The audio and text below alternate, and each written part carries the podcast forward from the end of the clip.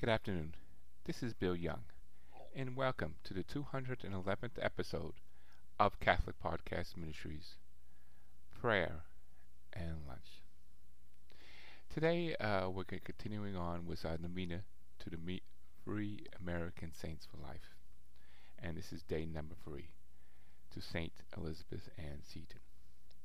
But before I continue that novena, I'd just uh, like to make a comment. Uh, yesterday was Thanksgiving, and I hope uh, everyone had a very good, joyful, and uh, spending with their family and friends.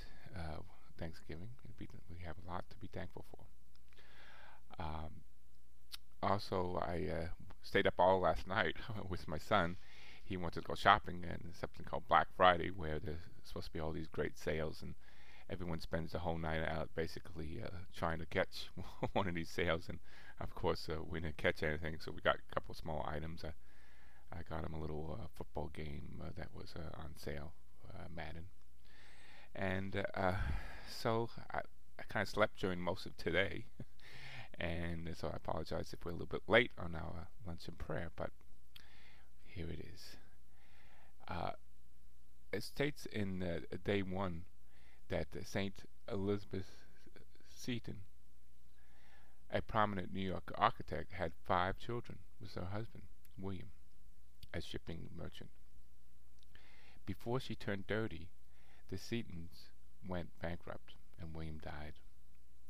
Within five years of his death, Elizabeth has converted to Catholicism and formed in New York City's first charity the Society of the Relief for the Poor Widows with Small Children, established the first Catholic school, and founded the first religious community of women in the United States of America. And here's that prayer. In the name of the Father, and the Son, and the Holy Spirit. Amen. Saint Elizabeth Seton, you knew the beauty of all human life. When you carried a child in your womb, and when, as a young widow, a teacher, and the founder of the Sisters of Charity, you sought to live the gospel of life. Inspire us, intercede for us, and be with us. We ask this through Christ our Lord. Amen. You know the loneliness of orphans. Consecrate us to the protection of children. You know the vocation of a teacher. Inspire us to teach the gospel of life. You know the vows of religious order. Pray that we might be faithful to the gospel of life.